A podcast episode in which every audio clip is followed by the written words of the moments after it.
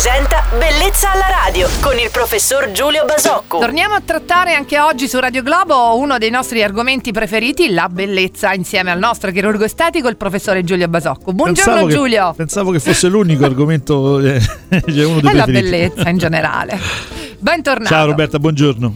Proprio vero che c'è sempre tempo per imparare. Per esempio, non sapevo che oggi fosse la giornata nazionale del naso ribelle promossa da AICNA, l'Associazione Italiana di Citologia Nasale. È una giornata in cui si presta particolare attenzione alle malattie nasali croniche. Volevo usare questa notizia come spunto, Giulio, per chiederti se durante l'intervento di rinoplastica il chirurgo estetico può intervenire anche su alcuni problemi al naso, come per esempio il setto nasale storto. Allora, anch'io non conoscevo questa giornata, onore alla giornata del naso ribelle e mh, per mia ignoranza Fa ovviamente non lo- sorridere il non lo- nome. Sì, non lo conoscevo. Alla tua domanda, può intervenire su alcuni problemi del naso come il setto nasale storto? Assolutamente sì. Quando il chirurgo plastico interviene sulla, sulla naso, interviene con cultura, preparazione e eh, eh, know-how anche rispetto alla parte funzionale. Il paziente tende a separare questi due aspetti, tende a separare l'aspetto funzionale da quello estetico, ma in realtà è impossibile lavorare su eh, un naso prescindendo, eh, soprattutto se si parte dalla- da una richiesta estetica, prescindendo dalla deviazione del setto nasale. Cioè la deviazione del setto nasale porta spesso, non necessariamente, ma anche una deviazione della piramide nasale. Quindi di conseguenza un aspetto del naso, del naso deviato dall'esterno ed è evidente che per correggerlo esteticamente dobbiamo correggere anche la parte cosiddetta funzionale. Giulio, quali sono gli interventi al naso che di solito ti trovi ad eseguire insieme? Ma diciamo che durante l'intervento sulla parte funzionale si tende ad affrontare la posizione del setto, quindi un setto appunto eh, a S italica come diciamo, comunque deviato, e la ipertrofia dei turbinati, quindi la ipertrofia di queste strutture che sono deputate al riscaldamento dell'aria che possono essere così grandi da essere ingombranti